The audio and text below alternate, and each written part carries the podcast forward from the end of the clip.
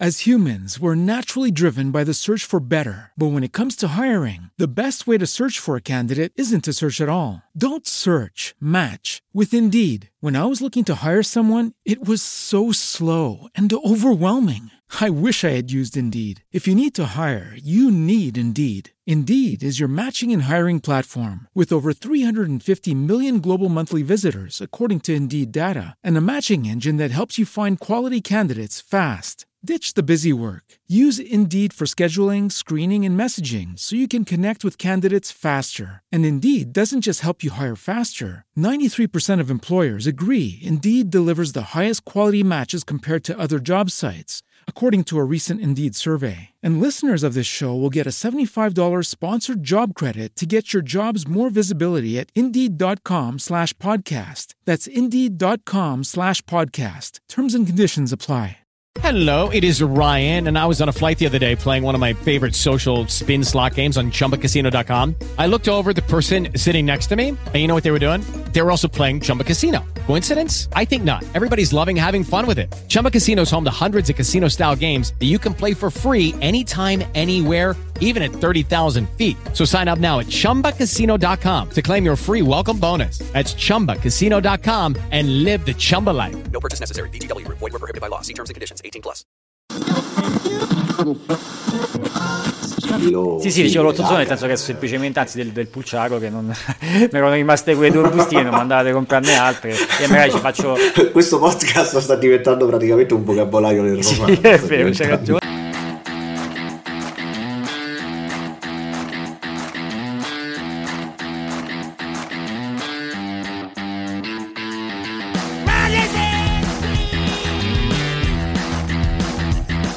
Ciao, bentornati alla nuova puntata di Meshout Podcast, la cinquantaseiesima per, per l'esattezza, e dopo due puntate che abbiamo ripreso da questa terza stagione, una sulla storia dello stile e una sulle attrezzature, se non le avete ascoltate andate ad ascoltarle, ritorniamo a parlare di quello che ci piace di più, ovvero del brewing, la sacra arte della birra eh, fatta in casa. Non che prima non ne avessimo parlato nelle altre puntate, ma in questa puntata riparleremo a parlare di produzione di tutti quanti gli aspetti, e la domanda nasce spontanea: cosa stiamo fermentando in questo momento? Ma sentiamo cosa da dirci Frank in merito. Ciao Frank. Oh, ciao ciao, eccoci qua alla terza puntata. Sono, sono molto contento di ritornare a parlare di home brewing, come se non avessimo parlato, come dici te, nelle altre due puntate, però oggi parliamo più di produzione. Vabbè, non tergiversare però, dai, vai zitto al sodo, lo so che hai tanta roba. Quest'anno ho iniziato alla grande perché già siamo al, cioè siamo al ventuno settembre e già ho fatto tre birre. Anzi, solo, ho fatto già due, sto facendo la terza, cosa che non è mai successa così velocemente a inizio stagione. Quindi tu sei uno di quelli che a inizio stagione comincia a settembre? Sì, addirittura l'ho fatta a fine agosto, mi sa una, no, forse sì, proprio i primi di settembre ho fatto la, la prima. E adesso ho fatto due scure e adesso ho una, una, una extra stout che mi sta dando un po' di problemi perché ha fermentato bene, tra l'altro con un fondo che mi ha dato eh, Emiliano Dovidio, che ringrazio, uno slarri di lievito. Ciao Emiliano, che ovviamente sarà ospite su questo podcast tra poco. Parleremo con lui. E sai, quando c'hai quei fusti che avevo pure controllato il giorno prima, l'avevo sanitizzati, eh, riempiti d'acqua, svuotati con la C O due, messi a trenta P S I, e la mattina dopo stavano ancora a trenta P S I vuoti, dico vabbè, tengono bene. Ci ho messo la birra e mo la metto là per carbonarla, la metto a trenta P S I, dopo un po' arriva a zero, dico bah, se vede che magari ha assorbito, arriva a trenta P S I, la mattina dopo resta a zero, cioè nel giro di, nel giro di dieci minuti per no, dieci minuti no, perché lì già perde, no? Nel giro di una notte. Poi oggi l'ho rimessa a dieci, tiene, poi dopo un po' arriva a zero. Io non sto capendo se sta assorbendo tutta sta C O due, se perde, ma non ho capito come fa, visto che non ho toccato niente e, e teneva, e quindi sto un po' in crisi, mo non so bene che fare, mo forse provo a spillarla, dopo vedo se esce con la schiuma, se non boh, trovo a travasare, se no non riesco a carbonarla, e sta cosa mi sta dando molto fastidio, e questa è la, è la extra stout che c'ho nel fustino. Vabbè, ma questa è la classica tesi del principiante, tu non sai mai che cosa esatto, devi fare, cioè. Sì, perché succedono sempre queste cose inaspettate, purtroppo è così, e quindi bisogna un attimo capire che sta succedendo. E oggi sto ho messo sto preparando le cose perché domani che sto a casa eh, farò una Belgia Golden Strong Ale, prima volta che la faccio. Ho fatto un bello starter del lievito Duvel, eh, della, preso da, dal ceppo della White Labs, preso da una vecchia bottiglia no no no, eh, scaffale no, del supermercato, perché ci sta l'F due probabilmente nelle bottiglie della Duvel. Eh, la prima volta che la faccio è uno stile che, se fatto bene, mi piace molto, molto difficile da fare, da fermentare, e farò una fermentazione aperta a cui accenneremo probabilmente anche durante la puntata. Ah, hai visto che sei già arrivato a bomba, cioè, però va bene, ci sta, possiamo pure saltare bellamente quello che sto facendo io in questo momento perché non è molto dignitosa come cosa, no vabbè, ma visto che me l'hai chiesto te lo dico, eh, sto lavandinando una cotta, oggi pomeriggio molto probabilmente vado a lavandinare una cotta perché eh, ho voluto fare una delle stronzate delle mie, no? Perché a noi ci scrivono tutti quanti i nostri ascoltatori, ci dicono ah siete bravi, siete bravissimi, eh, se date un sacco di consigli interessati, ovviamente parlano sempre al cinquanta per cento perché da quest'altra parte ci sono soltanto esperimenti fallimentari. Lo devo dire giusto perché un po' me ne vergogno ma un po' me ne vanto anche, una Black Session Uh, Sawaripa. Ok, che tradotta yeah. è un'altra idea del cazzo, diciamo così. Un'altra idea del cazzo perché fondamentalmente era una birra che doveva essere senza romi tostati, ma invece c'era un fortissimo caffè, e dovrebbe, doveva essere leggermente sour, invece è una spremuta di limone, quindi un caffè al limone, quindi diritto diritto senza passare dal via direttamente nel lavandino. Sì, via. Anche perché se te lo bevi nella lav- cioè vedete sulla tazza del cesso probabilmente, visto l'abbinamento acido tostato che per me è un una cosa tra l'altro che è difficilissimo gestire, ho, ho bevuto poche birre eh, abbastanza scure, quindi tostate col cioccolato, caffè come aromi dati dai malti scuri e eh, acidità spiccata, devo dire mi hanno sempre lasciato un po' perplesso, non, è un abbinamento molto difficile da gestire. Ma infatti le premesse per il fallimento esatto. c'erano tutte, c'erano tutte, sono io che non mi sono voluto come dire fermare in tempo, ho voluto perseverare nell'errore, ma questo è giusto per far capire a chi ci ascolta con che tipo di persone hanno che fare. Però riprendiamo un po' i temi del, della, della puntata. Abbiamo accennato alle fermentazioni aperte, in realtà il tema fa parte di l'argomento fa parte di un tema un po' più grande, ovvero le fermentazioni alternative, le chiamiamo così ma secondo me non significa un po' un cazzo fermentazioni alternative, dai. No sì, non è che vogliamo fa, lo famo strano in tutti, a tutti i costi, però ci sta, ci abbiamo un po' ragionato, abbiamo chiacchierato, abbiamo visto che ci sono metodi non proprio classici di fermentare per diverse ragioni, perché ci sono lieviti particolari, perché si mischiano lieviti, perché si seguono processi particolari con lieviti standard, a cui forse vale la pena accennare anche perché danno un pochettino di idee eh, diverse di procedere, no? Non tanto per eh, lo famo strano per forza, no? Come a volte fai te o molto spesso diciamo. Vabbè, ma io vi limito agli ingredienti, vi limito esatto, non, no, le fermentazioni. Però perché in alcuni casi vedremo hanno senso, sono piccole sfumature, magari cambiano piccole cose, però è un, anche un, diciamo, uno strumento in più che abbiamo per eh, gestire il profilo fermentativo delle birre. E a volte, specialmente quando io ho visto uno fa un po' di esperienza, io ormai ho fatto tante birre, e a volte all'inizio dicevo ok, focalizziamoci sulle cose fondamentali, facciamo venire una birra decente, un po' vicina allo stile. Poi quando ci sei vicino cominci a dire ma forse se cambio questa piccola cosetta che prima non facevi perché un po' non t'andava, un po' sarebbe stata un'altra variabile da gestire, dopo magari ha più senso, no? Ragionare su queste piccole variabili che potrebbero fare la differenza oppure no, dipende. Sì, che perché poi comunque intervengono un po' troppe fattori, troppi fattori esterni per il giudizio della birra, quando tu sei troppo condizionato perché l'hai fatta tu, perché quindi sai come è stata fatta, quindi cominci a dire eh no questa birra è troppo monocorde, no questa birra eh, dovrebbe essere un po' più così, un po' più cosà, e quindi a un certo punto cominci a cercare di fare delle modifiche, eh, per esempio la classica cosa che eh, sento dire spesso, spessissimo da tutti quanti gli homebrewer, ho usato due lieviti diversi, ecco questa cosa un po' però mi fa uscire un po' pazzo. Sì, diciamo che secondo me il problema di quando si fanno queste eh, variazioni al processo leggermente agli ingredienti che sono molto piccole, come dici tu, uno è condizionato, quando assaggi la tua birra sai che l'hai fatto e quindi le vai a cercare e dici ah, siccome ho lasciato il fermentatore aperto la birra è più buona, poi magari sarebbe stata buona lo stesso, magari non è manco buona, eh, è, è un po' difficile quando cioè, una cosa è, è cambiare completamente la birra, quindi dici eh, utilizzo un malto eh, chocolate invece di un malto brown, e un'altra cosa è cambiare delle piccole parti del processo.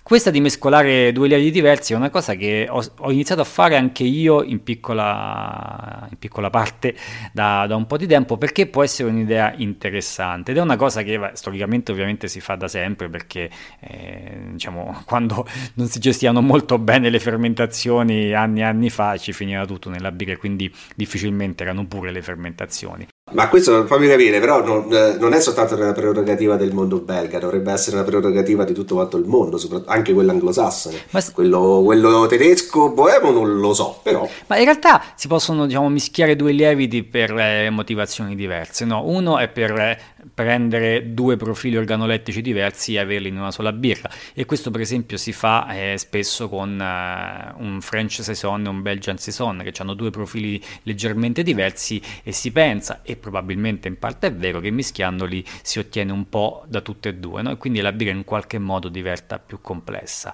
Altra ragione, e tra l'altro vale sempre l'esempio del Belgian e del French Saison, è che uno attenua un po' meno e l'altro attenua di più, e quindi si mischiano in modo che abbiamo l'attenuazione, la secchezza del French Saison, che insomma è un trattore, va tranquillo, non si blocca, e abbiamo il profilo anche del Belgian, che invece non attenua così tanto, soprattutto non lo fa in tempi ragionevoli, e soprattutto ancora spesso si blocca. Quindi mischiando questi due ceppi si può avere il meglio di ognuno. Il problema è che quando li mischi, come li mischi? Anzitutto il Belgian secco non c'è, quindi probabilmente devi farlo il miscuglio da liquido, e da liquido fare il miscuglio contando le cellule, diciamo, diventa un po' un ternallotto totale, perché non ci riusciamo a fidare di uno starter, insomma. Eh, cioè, se già il conteggio degli starter è abbastanza approssimativo, il conteggio di due starter aggiunge un livello di approssimazione veramente elevato, e quindi capire quanto ce ne hai messo di uno e quanto di un altro comincia secondo me a diventare un po' difficile, a meno che non compri un lievito propagato. C'è la Technos, che mi sembra che faccia un blend del, del Belgian e del French, il B F mi sembra si chiama il lievito della Technos. In quel caso loro dovrebbero, dico dovrebbero perché non lo so, eh, fare il conteggio delle cellule, propagarli separatamente e avere, diciamo, un mix un pochino più eh, sicuro, e quindi in quel caso eh, può avere senso mischiarli. Signora Technos, che sicuramente avremo ospite su questo, certo, podcast nelle prossime puntate, a cui faremo tutte quante queste domande interessanti. Però è una cosa che veramente non riesco a capire in questo caso,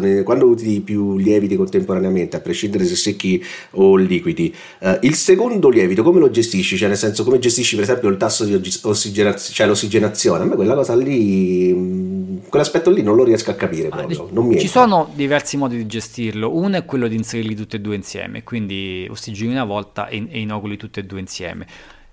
Lì c'è il problema che non sai quale parte prima, quindi non sai quale lievito darà il contributo principale. C'è da dire che se sono lieviti secchi il lag time più o meno è sempre lo stesso, eh, non che sia lo stesso tra un lievito e l'altro necessariamente, ma lo stesso è ripetibile nel caso di uno stesso ceppo. Quindi una volta che hai usato un'accoppiata, uno riesce a fare le proporzioni più facilmente perché le fa in grammi, e lì la vitalità, se sono entro l'anno le bustine, è abbastanza alta, e due eh, ti impari, insomma, avranno sempre le stesse dinamiche di fermentazione, e questo aiuta. Tra l'altro stavo facendo l'esempio del Belgian più French, ma un altro esempio di mix può essere, io questo lo utilizzo, mi, eh, mischiare due lieviti secchi, uno inglese, che ne, che ne so, il, il Windsor, che non attenua una mazza, eh, o il London pure, che tende a piantarsi, con il Bry novantasette che invece attenua moltissimo, e questo io lo faccio a volte nei barley wine o nell'Imperial Stout, perché mi piace un po' di profilo inglese, ma fare queste birre molto alcoliche solo con lieviti secchi inglesi rischi che, cioè, te si piantano, devi avere un dolcione, eh, è molto difficile, quindi io questa accoppiata la faccio spesso in questo tipo di fermentazioni. E... oppure si possono inoculare successivamente, come dicevi prima te, prima uno e poi l'altro, solo che quando metti il secondo dopo c'è il problema che non c'è granché os- anzi non c'è ossigeno nella birra, ma questo con i secchi eh. non è un gran problema, lo sappiamo, con i liquidi lo è, e comunque entra in gioco un lievito in un ambiente dove c'è già alcol, dove molti nutrienti sono stati già consumati, come gli aminoacidi eccetera, e quindi il secondo lievito non è che si trova nelle condizioni ottimali. Si fa questa cosa eh, perché si fanno inoculi successivi, magari non a distanza molto, diciamo, di molti giorni, ma di, che so, ventiquattro ore, o appena è partito l'altro si inocula il secondo. Io tendo a inocularle insieme sinceramente, perché mi sento, mi sento più tranquillo. Sì, anche perché così dai almeno più spazio, cioè a me dal punto di vista proprio metaforico mi viene in mente, che ne so, due squadre che entrano in un campo di battaglia e che cominciano a menare botte da orbi contemporaneamente. Se prima arriva una squadra e poi arriva l'altra squadra incazzata, pronta per menare, ma non trova nessuno, eh, sta là, si mette seduto e aspetta. Sì, c'è anche il rischio, come mi è successo a me con la Flanders, che volevo acidificare con il Philly Sour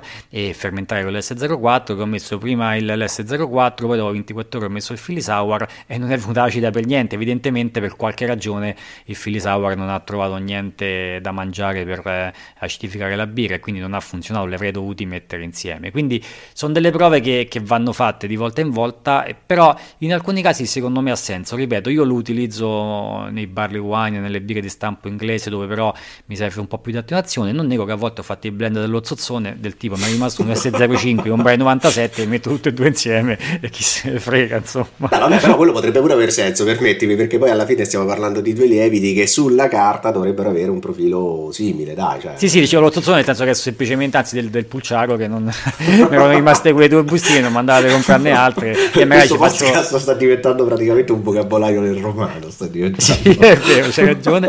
E, e praticamente ci faccio spesso le birrette, quelle che so, di fine stagione, quando come viene viene chi se ne importa, insomma, alla fine. Comunque scusa, no, mi viene ancora da ridere per la, la cosa dello zozzone, ma a proposito di zozzone comunque, cioè, parliamo pure un po' di fermentazioni miste, abbandoniamo, cioè lasciamo perdere l'attimo i lieviti e dedichiamoci direttamente alle birre, diciamo così, eh, già fermentate.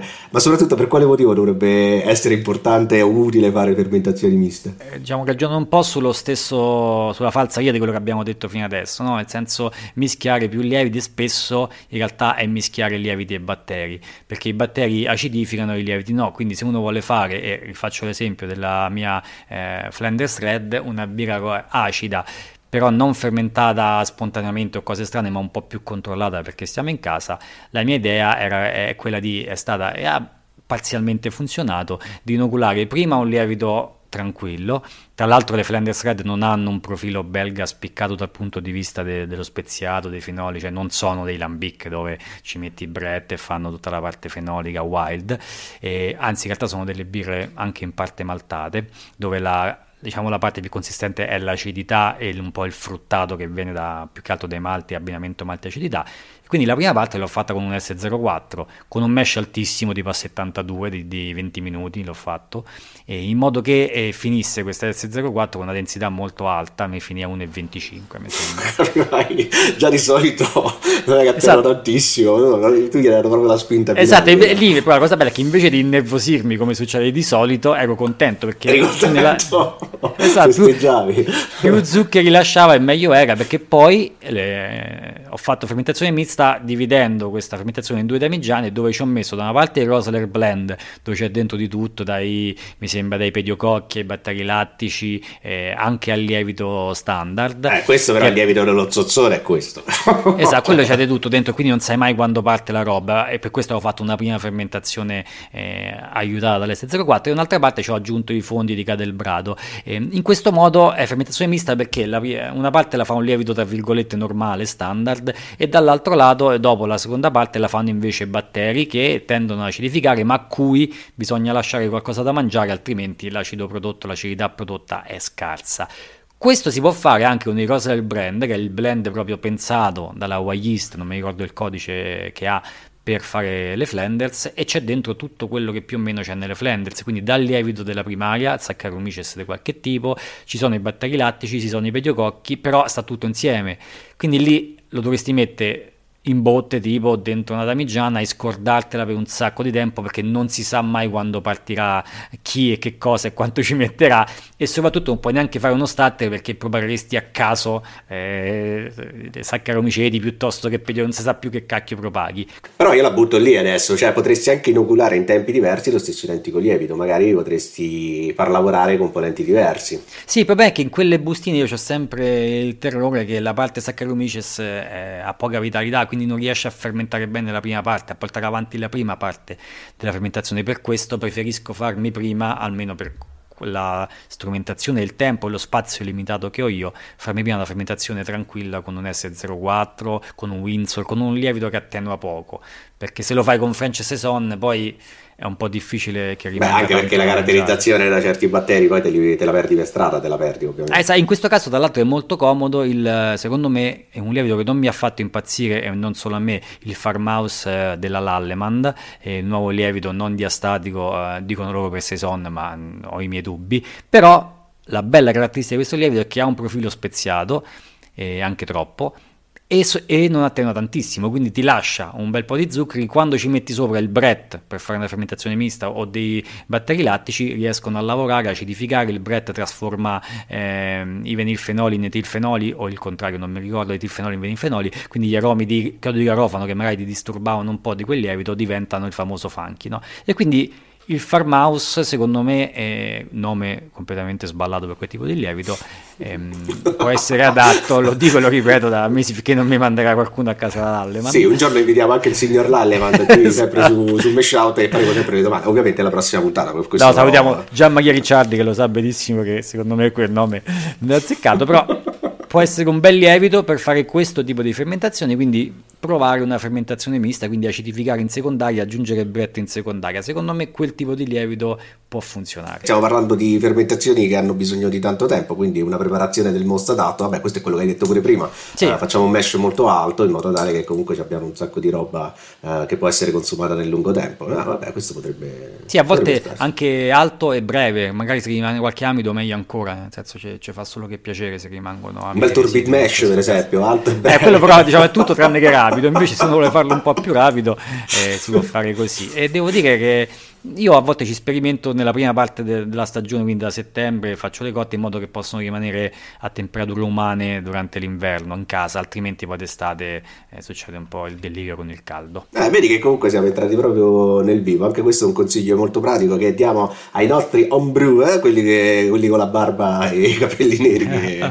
sbagliano le cotte. E comunque passiamo un po' di, di palo in frasca, perché a questo punto mi sembra abbastanza naturale. Eh, abbiamo già citato tutta quanta una serie di di lieviti, diciamo così, li abbiamo cominciati a nominare, no? I lieviti alternativi, però a questo punto per la produzione bir- della birra a livello casalingo non so se ha senso, ma anche a questo punto anche a livello pro, eh, includere determinati lieviti che adesso stanno andando tanto di moda anche per la produzione, eh, i cosiddetti lieviti lattacidi, i lieviti da vino, eh, i lieviti da whisky. Ecco lì, potrebbe essere un bel campo sperimentale, che dici? Sì, sì, per fare birre che, che poi buttiamo, sì. Ok, no, vado subito a scrivere una ricetta. Allora, lattacidi ovviamente, che poi adesso le vedi lattacidi disponibili secchi, mi sembra che sia solo, no, il Philly Sour mi sa che ce n'è un altro, ma non mi ricordo. Stiamo parlando troppo della Lallemand, ne stiamo parlando sì, troppo sì, male, ne stiamo parlando. No, no, il Philly Sour invece è un lievito molto interessante che è in grado di fermentare la birra completamente e produrre anche significative quantità di acido lattico, e beh, lo conoscono un po' tutti adesso il Philly Sour, e secondo me è un'ottima alternativa alla kettle souring, cioè a acidificare durante... Eh, dopo, dopo il mesh velocemente con i batteri lattici più o meno, e sono assolutamente d'accordo, anzi il risultato è simile, però è più facile da gestire perché lì devi interrompere il mesh, eh, lasciare la pentola calda, poi fare la bollitura dopo, è più complicato. Questo invece lo metti nel fermentatore e va. E tra l'altro si può eh, mischiare con altri lieviti. Io ho fatto una saison eh, che l'ho chiamata farmhouse, ma perché ci ho aggiunto eh, in questo caso il lattacidi che ha prodotto l'acidità, quindi aveva un senso il nome, e, e poi ci ho aggiunto invece un lievito della Fermentis eh, saison per dargli un po' di carattere speziale, ed è venuta carina, interessante, non una birra da strapparsi i capelli perché ovviamente la, l'acidità in questo caso è abbastanza monocorde, ma è normale che sia così, lo è anche nelle kettle sour. Ah, vedi, allora ritorniamo al discorso di prima, è un po' monocorde, un po monocorde. Mettiamoci un altro lievito, mettiamoci altro lievito ancora. Però secondo me tra i lieviti alternativi è quello che più si può usare e che può dare risultati interessanti, anche per esempio per acidificare una Flanders prima Eh, di passarla in secondaria, perché per non rischiare che poi non si acidifichi. A me in quel caso non ha funzionato, non ho capito bene perché, forse l'ho messo troppo tardi, mentre mi aveva funzionato nella farmhouse. Altra seconda alternativa interessante che non fa più nessuno, ma che andava molto di moda un periodo, lo facevano anche in birrifici e lo feci anche io con buoni risultati, è una fermentazione del cento per cento con i Brettanomyces. Ah, ecco, questo già comunque apre scenari molto interessanti, però lì stiamo parlando di tempi un po' lunghetti, stiamo parlando eh? in realtà stiamo... no, in realtà è, è curiosa questo aspetto, perché i Brett, se tu li metti in condizioni eh, senza stress, eh, no sì, da soli ma senza stress, cioè se non li metti in secondaria ma in primaria, quindi con un tasso di inoculo abbastanza significativo, conta che ce ne vogliono il doppio uh, di quelli del pitching di una Saccharomyces, quindi di fatto quello che, utili- che si utilizzerebbe per fare una lager, quel pitch là uno virgola cinque per le miliardi eccetera eccetera. E se li metti con un pitching alto, li metti nel mosto appena fatto, quindi con un O G decente, con zuccheri maltosio da, da consumare, fermentano tranquillamente come un lievito normale in un paio di settimane, non attendono neanche tantissimo, paradossalmente, si mettono in una condizione in cui a un certo punto smettono, quindi non arriva la birra uno zero zero zero col cento per cento di attenuazione atparente, ma si ferma, attenuano abbastanza ma non in maniera diciamo terribile, e E la cosa interessante è che non fanno neanche tanti aromi funky, c'è un pochettino di funky, ma dipende poi dal Brett. Ne feci una con Clauseni, quello della Brett Clauseni, a Natale, che chiamai Santa Claus, era un bel nome, devo dire. Ovviamente, che domanda, cioè, come lo vuoi chiamare? Eh. Come lo vuoi chiamare? E, nice, e diede questi aromi di pineapple, quindi di, di ananas, di pompelmo, con un leggerissimo funky. Di zucchero candito. No, quello no. E, e ci misi anche, cioè, ci fu anche una luppolatura, perché era il, era il mosto di una pelelle che divisi in due, se non ricordo male, e fu una fermentazione interessante. Il problema è che ovviamente contamini l'attrezzatura con i brett, quindi io l'ho fatto in una damigiana, devi fare uno starter perché le confezioni del brett hanno pochissimi brett, eh, quindi devi lavorarci, e, forse non vale neanche la pena, però il profilo è interessante. Una volta le facevano anche i birrifici, non le ho più viste per, penso per ovvie ragioni, perché non è insomma la cosa più semplice, più che altro perché comprometti leggermente l'impianto, diciamoci la verità, che comunque non è proprio, non è proprio una pentola semplice Da, da rendere, da cambiare, non è che la rivendi e la ricompri il giorno dopo. Anche se sei un birrificio che fa cose wild, comunque gestire cento per cento Brett devi avere tanto Brett, anche in purezza, insomma non è, è un po' una, una rogna, però se qualcuno ci vuole provare, io ci provai quella volta, è stato molto interessante, la birra era buona, devo dire, poi si è ossidata, vabbè, perché erano i primi tempi e imbottigliava a cavolo. Per le temperature di fermentazione comunque conviene rimanere sempre un po' più alti rispetto alle normali alte fermentazioni, se non ricordo male si dovrebbe andare sempre comunque sopra i ventitré gradi, come più o meno tra i ventitré e i venticinque, su temperature da, da lievito belga, anche ventidue venticinque gradi, insomma una cosa del genere. Comunque sul blog sicuramente la, c'è stata la curva di fermentazione, adesso non me lo ricordo. L'unica cosa è che si dice, si dice dovrebbe essere così, che i brett producono poco glicerolo, quasi per niente, e quindi la birra rischia di diventare un po' troppo vuota, un po' troppo secca, e allora si consiglia di aggiungerci, che ne so, del grano, un altro lievito, un altro lievito, no no, del grano non maltato, insomma metterci eh, del carapilzo, no scherzo, del grano non maltato in quantità consistenti, dieci venti per cento, per dare un po' di, diciamo, di ciccia, di, di proteine. Continuando la panoramica dei lieviti strani, non possiamo non parlare del, del Baianus, il tipico lievito da fermentazione per il vino, oppure quelli per il whisky, che adesso non mi ricordo come che si chiamano, eh, i lievito madre, insomma, sì, diciamo, tanta, tanta, tanta roba. I lieviti per creativi, che poi fanno i casini, perché per esempio il Baianus, eh, leggevo che tendenzialmente sia un lievito, non ricordo se da vino o da sidro, credo, comunque consuma fruttosio, quindi c'è chi fa i creativi, adesso ci mette il Baianus perché con l'idea che sia lievito da vino, eh, quindi resiste alte A B V, lo mettono per seccare la birra se si blocca la fermentazione, ma è, è come metterci l'F due, non, do, non dovrebbe succedere assolutamente nulla perché non ci sono più zuccheri semplici, quindi non lo so come si possa usare il Baianus in una birra, non ne ho idea. Lieviti da whisky, discorso diverso, che in realtà nel, nel mash del whisky ci sono i cereali, quindi il lievito da whisky dovrebbe consumare anche il maltosio, ma hanno delle dinamiche un po' diverse che andrebbero un po' approfondite. Mi sembra che c'è una birra che fa Baladin, eh, se non mi ricordo male, credo sia l'Elixir, che, sia, che è proprio fermentata con il lievito da whisky, potrei dire una cavolata, però mi sembra di ricordare così. Il lievito madre può avere più senso, perché il lievito madre dipende da quello che ci finisce dentro, spesso ci sono anche Saccharomyces o il lievito... Sì, vabbè, il, problema, il, problema, il vero problema del lievito madre è che tu non sai mai che cosa c'è dentro. Esatto, ci potrebbe, potrebbe essere pediococchi, ci potrebbero essere batteri latti. Quindi alla fine e... sì, è un po' una fermentazione mista fatta un po' senza, così, a occhi chiusi, bendato, quindi ci sono tantissimi altri lieviti alternativi e non è una puntata che, che dedichiamo a questi, anche perché non li conosco.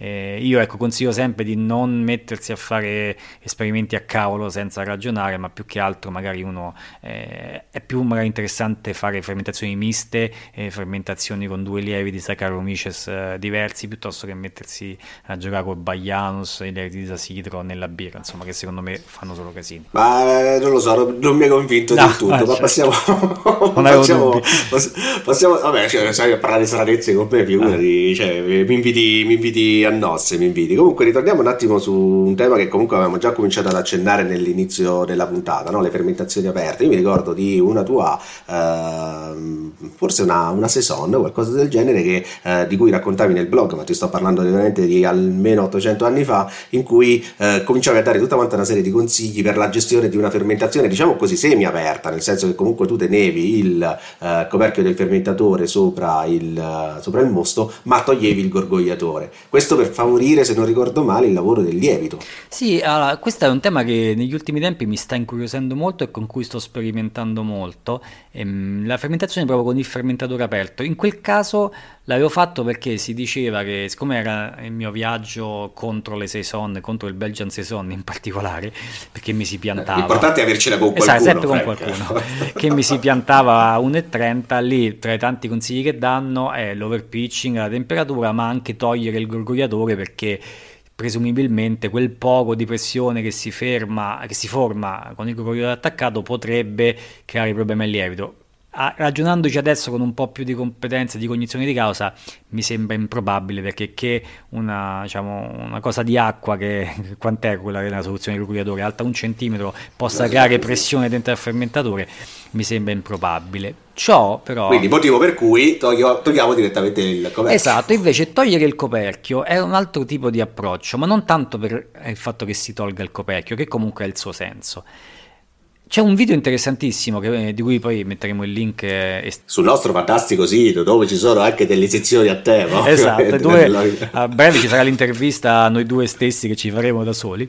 E, in questo video c'è Vinnie Cilurzo di, di Russian River, che in cinque minuti spiega eh, alcuni concetti base delle fermentazioni aperte, dove l'aspetto importante non è solamente il fatto che sia aperto il fermentatore. Sicuramente se è aperto, quello che succede è che c'è comunque una, uno scambio anche di ossigeno durante la fermentazione con l'aria, e, e il lievito in qualche modo, non avendo non lavorando in un fermentatore chiuso, lavora in condizioni più piacevoli. Ora, per variati, svariati motivi, e uno di questi è anche il fatto che c'è l'ossigeno che comunque un pochettino rientra durante la fermentazione e lo consuma, e, e questo aiuta a, il lievito a trovarsi in condizioni più piacevoli, quindi tendono a bloccarsi di meno, tendono a detonare di più e tendono a modificare leggermente il profilo aromatico prodotto. Ma l'altra cosa molto interessante che dice Vinnie Cilurzo è che il razionale delle fermentazioni aperte, che fa per esempio la DuPont, che fanno i birrifici inglesi, non è tanto aprire il fermentatore, solo quello, ma è la forma del fermentatore, perché la maggior parte dei fermentatori aperti non sono dei troncoconici con lo sportellino aperto, come può essere uno nostro che toglie il gorgogliatore, ma sono dei fermentatori dove il rapporto altezza e larghezza non è più di uno a tre, uno a quattro, uno a cinque come i troncoconici, che sono molto alti e molto stretti, o come i keg in cui fermento io, ma è, è vicino all'uno a uno, quindi sono larghi e poco profondi. E DuPont c'ha dei fermentatori di questo tipo, ce l'hanno i birrifici inglesi, ce l'hanno diversi birrifici in Franconia. Questa forma crea meno pressione idrostatica della birra sul lievito e lo fa anche questo lavorare meglio. Queste condizioni, diciamo, eh, provocano in qualche modo una fermentazione boh, più salutare, tra virgolette, healthy, dice proprio Vinnie Cilurzo, più, più performante, più naturale, che mh, diciamo eh, eh, rende il profilo aromatico più interessante, fa lavorare meglio il lievito, si comunque per esempio si disperde più, eh, più facilmente i composti solforosi, che sono spesso un problema nelle, sia nelle basse che nelle birre belghe. Tutto l'insieme di queste cose crea una dinamica fermentativa diversa. Altro elemento che io faccio adesso è, per esempio, ci puoi buttare dentro il luppolo eh, durante mentre il fermentatore è aperto, senza aver paura di, dell'ossigeno, perché già era, già era aperto. È già aperto, esatto. Certo, cioè, quindi dalla serie aprite quel fermentatore. Esatto, insomma, il lievito sta fermentando, quindi l'ossigeno lo consuma, ed, ed è molto interessante questo aspetto. E quello che sto facendo io, però, l'ho provato a fare una volta nel keg, aprendo il keg, ma è abbastanza inutile, credo, perché rimane quella forma che ti dicevo, no, non è una forma allungata. Sì, non è proprio aperto, esatto. Cioè, nel senso che comunque un po' viene stretta la, la c'è chi lo fa, quindi Gianni Legatatissi, che salutiamo, grande un brewer che salutiamo, che sarà ospite del podcast anche lui a breve, e lui ha lanciato questa, questa ondata di, diciamo, di vasche di gelato in acciaio inox, dove lui per esempio spesso fa la primaria delle fermentazioni belghe, che sono basse e larghe, e io non ho ancora comprato. Eh, ma quanto so capienti, cioè io eh, gelato che saranno è no, tipo vasca di gelato, le vasche del catering ci fanno, ci mettono ah, le cose, okay, vasche okay. Inox da catering le vendono pure su Amazon,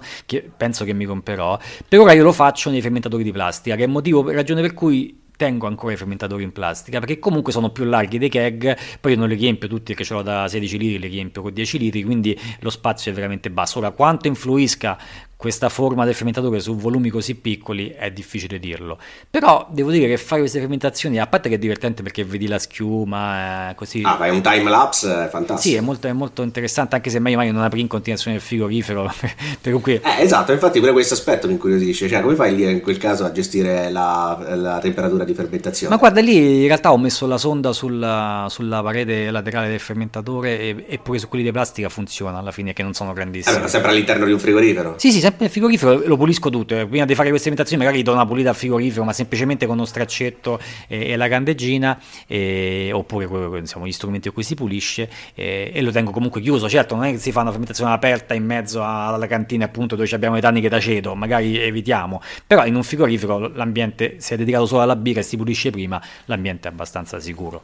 Ah, infatti è proprio questo aspetto che mi incuriosisce, cioè nel senso che poi alla fine deve essere pure abbastanza larga questo, questo contenitore, perché insomma per, per entrare dentro un ripiano di, di un frigorifero quanto essere larga, insomma, no, no, ma infatti sta, sì, sta... bisogna, poi dipende anche dai volumi che uno produce. Con dieci quindici litri in una vasca, quelle da catering, che entrano in un frigorifero normale. Io utilizzo adesso i fermentatori in plastica, si risolve anche abbastanza il problema del trappist e del gravity, per esempio, che se lo chiudi nel fermentatore fa spesso, esce dal blow off, fa un casino. Se lo lasci aperto effettivamente io ho visto che fa meno macelli, la schiuma è più, è più contenuta, ed è una pratica che, che sto utilizzando adesso.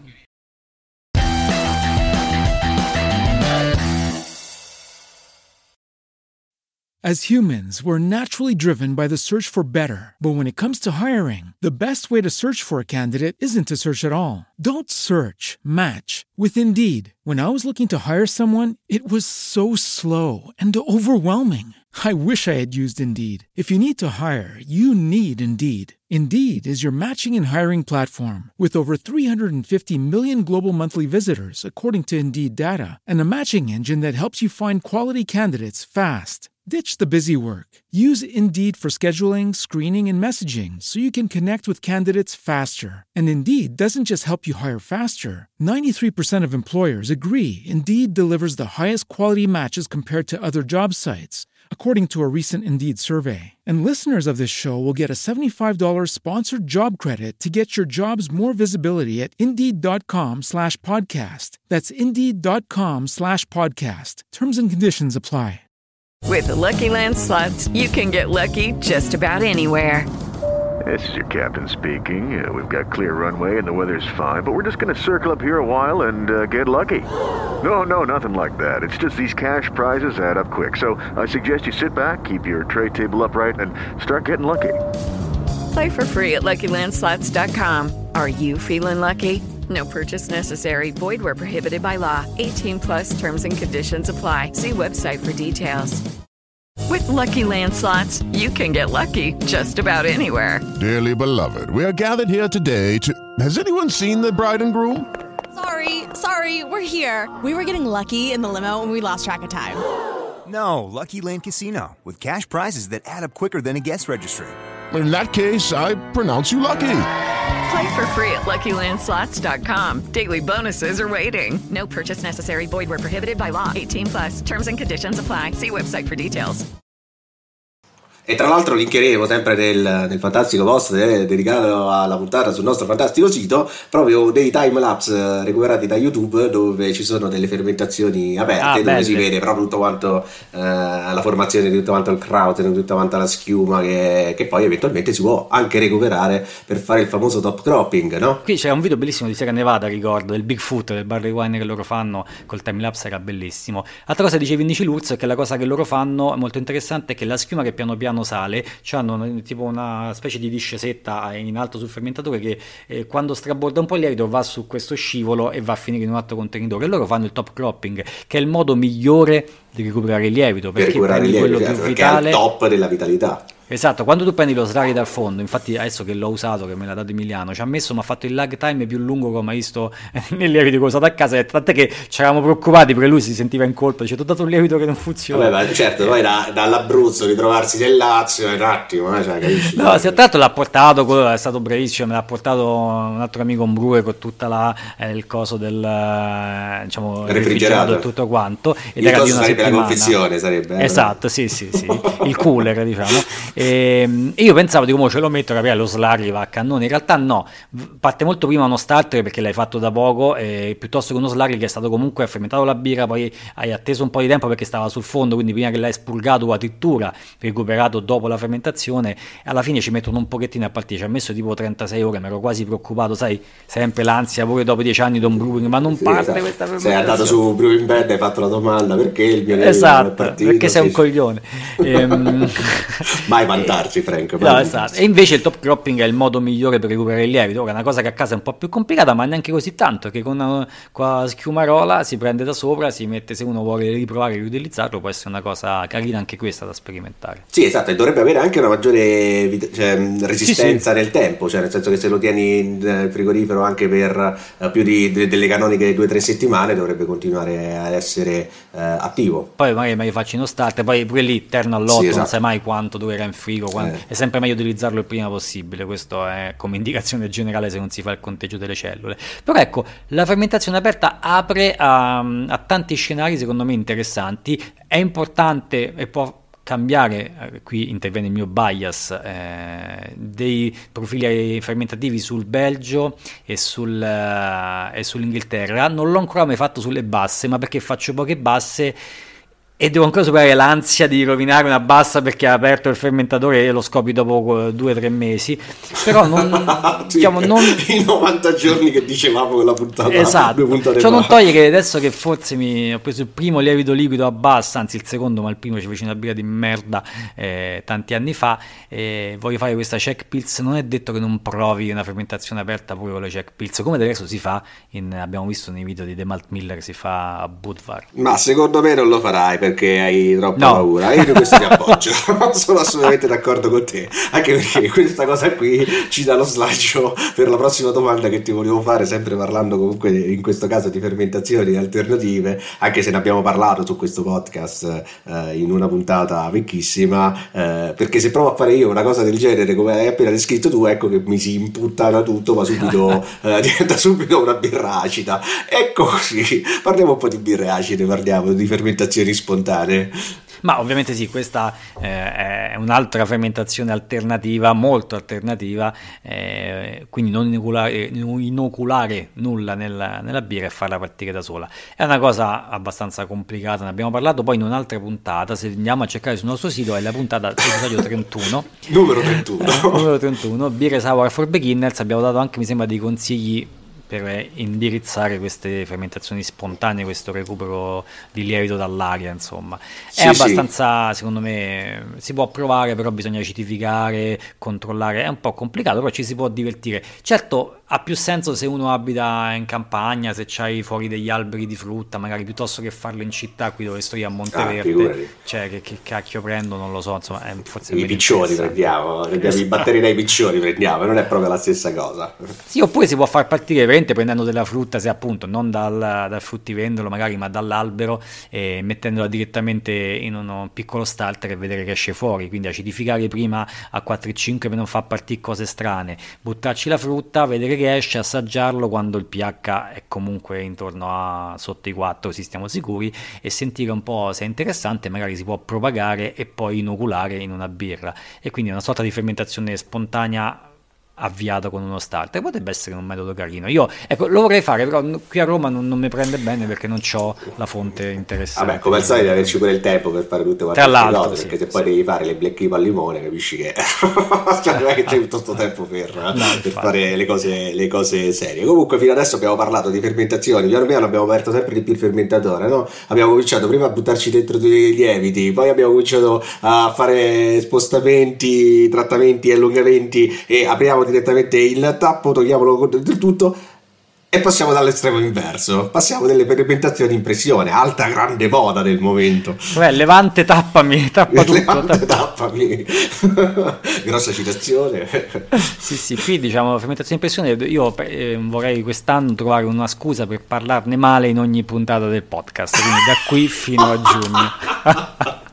Okay. Perché avete rotto il cazzo con queste fermentazioni in pressione, fatevelo dire, cioè veramente l'altro giorno sono stato a Prato da Mosto Di Malto a fare una, una lezione, insomma, una chiacchierata sulla contropressione e, e ho ribadito il concetto che questa fissazione del fermentare in pressione non serve assolutamente a niente, che il fermentare in pressione serve solo a velocizzare la fermentazione eh, della birra, e lo si fa a, l'ho detto anche lì, lo ripeto sempre, nel caso di basse fermentazioni, che invece di fermentare a dieci le fermentiamo a venti gradi in pressione, così si riduce la produzione degli esteri, quasi si azzera, però ci si mette a metà del tempo.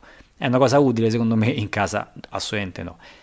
Attenzione che è un'altra cosa carbonare con spunding, quindi chiudere a fine fermentazione e carbonare con la C O due che si forma nella fermentazione. Questa è un'altra pratica che ha molto più senso, che è anche senso fare, perché comunque si evita di introdurre C O due dall'esterno, non tanto perché sia più cattiva la C O due dall'esterno, ma perché cioè praticamente bisogna comunque collegare altri tubi, metterla dalla bomba, l'abbiamo già detto, ci scappa un po' d'ossigeno. Invece chiudendo semplicemente con la valvola di spunding è più facile che eh, non ci scappi ossigeno in più, insomma, no? Quindi lo spunding ha senso. Sì, vabbè, anche perché anche in quel caso stiamo comunque in un sistema aperto, controllato, ma comunque un sistema esatto, aperto, comunque la C O due esce, rimane una certa pressione, ma una buona parte esce fuori, e comunque si fa a dieci quindici punti dalla fine della fermentazione, quindi solo gli ultimi dieci punti in generale, eh, non si chiude tutto. Chiuderla tutta secondo me non ha veramente, si può provare per divertirsi, ma non ha nessun senso, non è una cosa da ricercare. Beh, potrebbe essere pure pericoloso, potrebbe essere, io non lo so, cioè i postini o comunque i contenitori pressurizzabili se, ries- se riuscirebbero poi a tollerare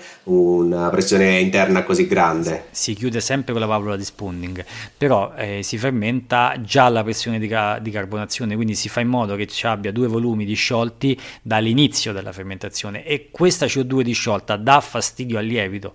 E questo fastidio eh, si manifesta, per esempio, hanno visto nei lieviti lager col fatto che si riproducono di meno, e riproducendosi di meno producono meno esteri, quindi comunque se alziamo la temperatura la birra rimane abbastanza neutra, ma comunque non è una condizione che gli va molto al genio, tant'è che il contrario, la condizione ottimale è stare aperti senza, con bassa pressione isostratica e con poca C O due disciolta, quindi evitiamo. Vediamo di far del eh. male al nostro lievito. Comunque, per esempio, a proposito di lieviti, ehm, andiamo verso l'ultima parte di questa puntata, di tutta questa piccola panoramica sulle fermentazioni alternative, provando ad uscire un po' dalla nostra comfort zone, no? Un po' come eh, giustamente suggerisci tu, secondo il nostro tracciato eh, della scalista, che rispettiamo sempre pedissequamente, soprattutto provando a usare lì dove effettivamente ci sono eh, delle credenze, dei miti che sono un po' più forti, che, eh, che sono un po' più difficili da, da scardinare.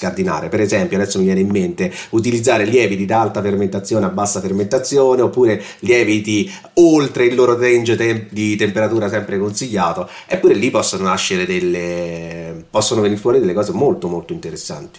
Guarda, è, una, è un approccio che mi ha sempre fatto paura e che in genere sconsiglio, però devo dire la verità, eh, sia ho letto delle ricerche interessanti e ne parleremo, sia ho assaggiato delle birre dove mi hanno giurato e spergiurato che hanno fatto delle cose assurde con i lieviti che erano interessanti. Quindi ecco, è vero anche, se è vero da una parte che non bisogna per forza essere creativi e quindi fare delle cose a caso, è anche vero che a volte uscire da quelli che sono i nostri, i nostri schemi solidi potrebbe portare a qualcosa di interessante, come succede, succede spesso in Belgio, no? Che magari esci fuori con la birra assurda perché il biraio, dopo aver fatto cinquanta cagate, alla cinquantunesima con un approccio completamente assurdo gli è uscita, gli è uscita bene. E quindi, però va detto pure una cosa, Frank, va detto mm. che non tutti i lieviti sono in grado no, di esatto. permetterci di uscire dalla comfort zone. Dai. Però una cosa che io a me mi sconvolse, per esempio, è, è l'esse zero quattro, che da tutti considerato, e da me in primis, un lievito difficile, perché tira fuori spesso questo fruttato un po' fastidioso se non gestito bene, e che io quando utilizzo faccio addirittura fermentare a sedici diciotto gradi perché ho paura che esca la parte fruttata fastidiosa.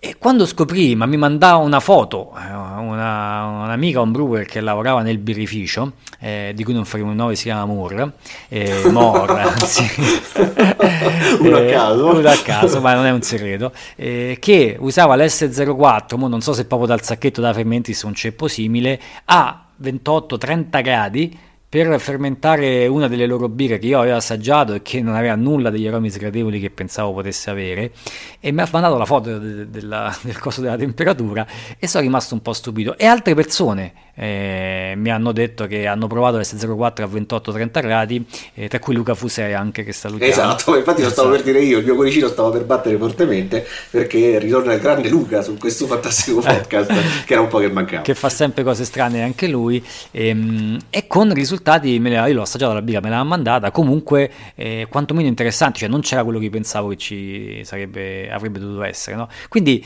anche qui l'esse zero quattro a volte ti, ti può stupire, eh, portandolo completamente fuori range. Altra esperienza paranormale che ho avuto, eh, questa ancora non me la spiego, è stata a Expo, quando siamo stati da, da Doc eh, alla Brasseria Veneta, e mi fa, mi fa assaggiare una sua birra eh, in cui io non mi ha detto che le aveva usate, ho sentito una parte fenolica, una birra piacevole belga.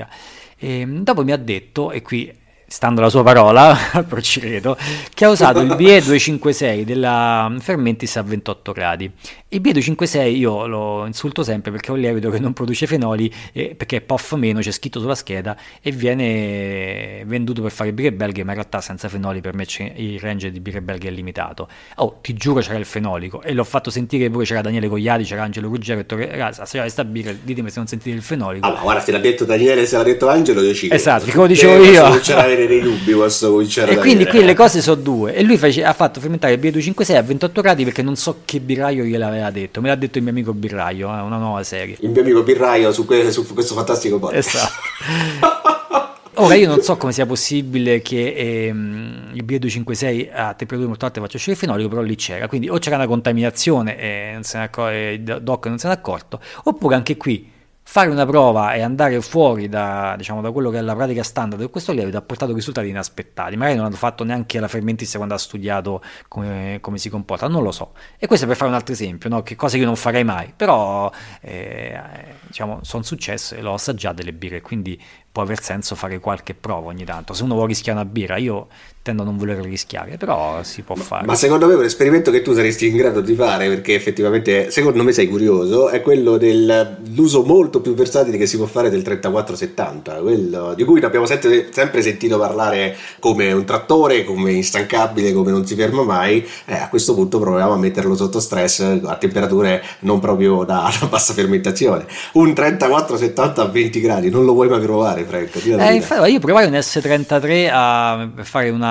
una alt a, mi sembra, sedici gradi, eh, non, non uscì malissimo la birra, ma non, vabbè, non era neanche un'alta, ma per altre ragioni di Crist.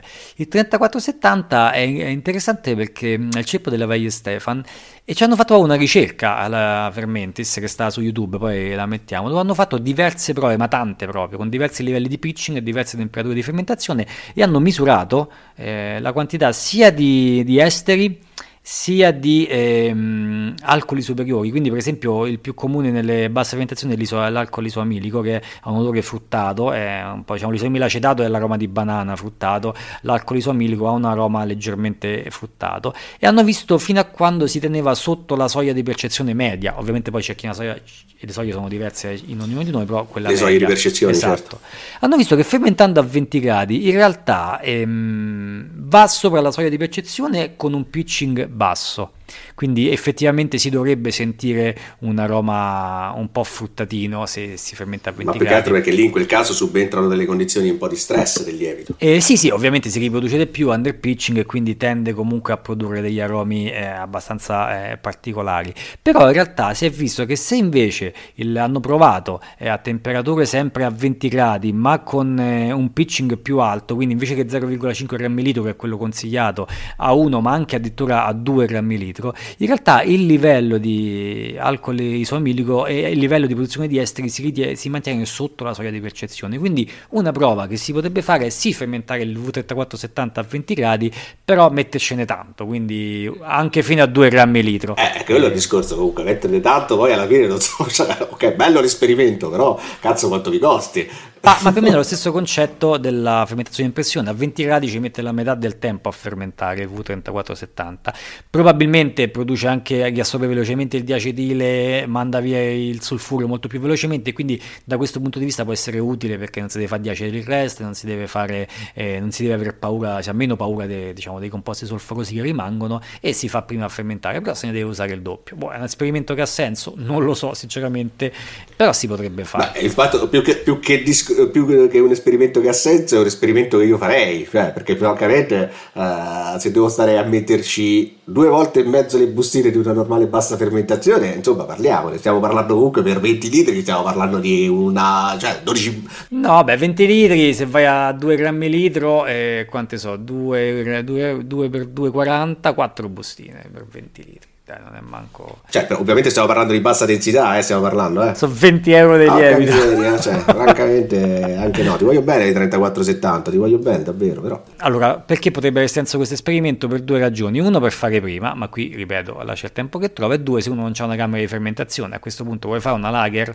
eh, una pseudo lager, chiamiamola così, sono i puristi, si offendono giustamente, eh, prova, si può provare a mantenere quando in casa c'è una temperatura venti ventidue gradi, diciamo in casa un po' di meno, vino e magari non proprio di venti gradi, sennò poi fermenta a ventidue. Si può provare a fare una lager con anche il trentaquattro settanta e senza, diciamo, sporcare troppo il profilo organolettico. Potrebbe essere una prova che si può Beh, fare. È pur vero che comunque il, trenta, il V trentaquattro settanta, dalle prove che ho fatto io, lo puoi maltrattare come ti pare e piace, lui comunque continua a rimanere eh, ligio alle, eh, al suo dovere e porta a casa la fermentazione con pochissimi effetti collaterali. Sì, sì, ho letto che io, io non ho mai dato di acidile, mai composti solforosi, eh, devo dire va abbastanza, va abbastanza bene. Io sono curioso di provare questo lievito liquido lager cieco, vedere un po' le differenze, anche come si comportano. Volevo addirittura... Se ci voglio vedere a farlo fermentare a venti gradi però. No, no, no, volevo fare addirittura una fermentazione aperta, non credo che ce me la sentirò, però senza pausa di acetile, quindi quelle classiche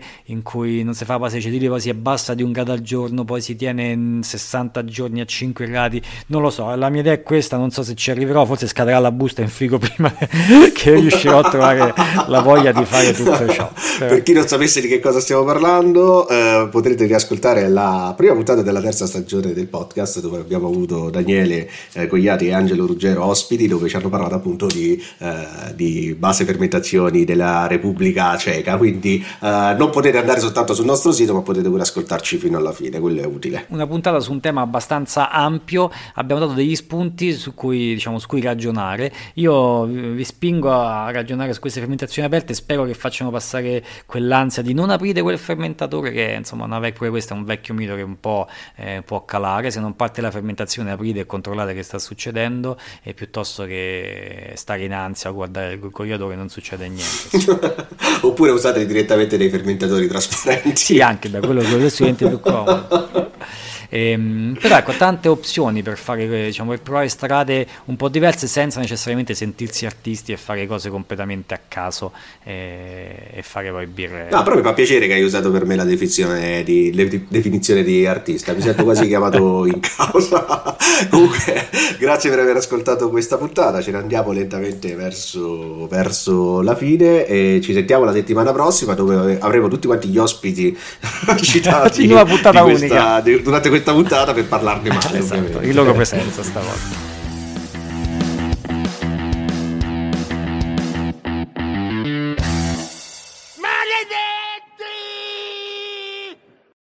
As humans, we're naturally driven by the search for better. But when it comes to hiring, the best way to search for a candidate isn't to search at all. Don't search, match with Indeed. When I was looking to hire someone, it was so slow and overwhelming. I wish I had used Indeed. If you need to hire, you need Indeed. Indeed is your matching and hiring platform, with over three hundred fifty million global monthly visitors according to Indeed data, and a matching engine that helps you find quality candidates fast. Ditch the busy work. Use Indeed for scheduling, screening, and messaging so you can connect with candidates faster. And Indeed doesn't just help you hire faster. ninety-three percent of employers agree Indeed delivers the highest quality matches compared to other job sites, according to a recent Indeed survey. And listeners of this show will get a seventy-five dollars sponsored job credit to get your jobs more visibility at Indeed.com slash podcast. That's Indeed.com slash podcast. Terms and conditions apply.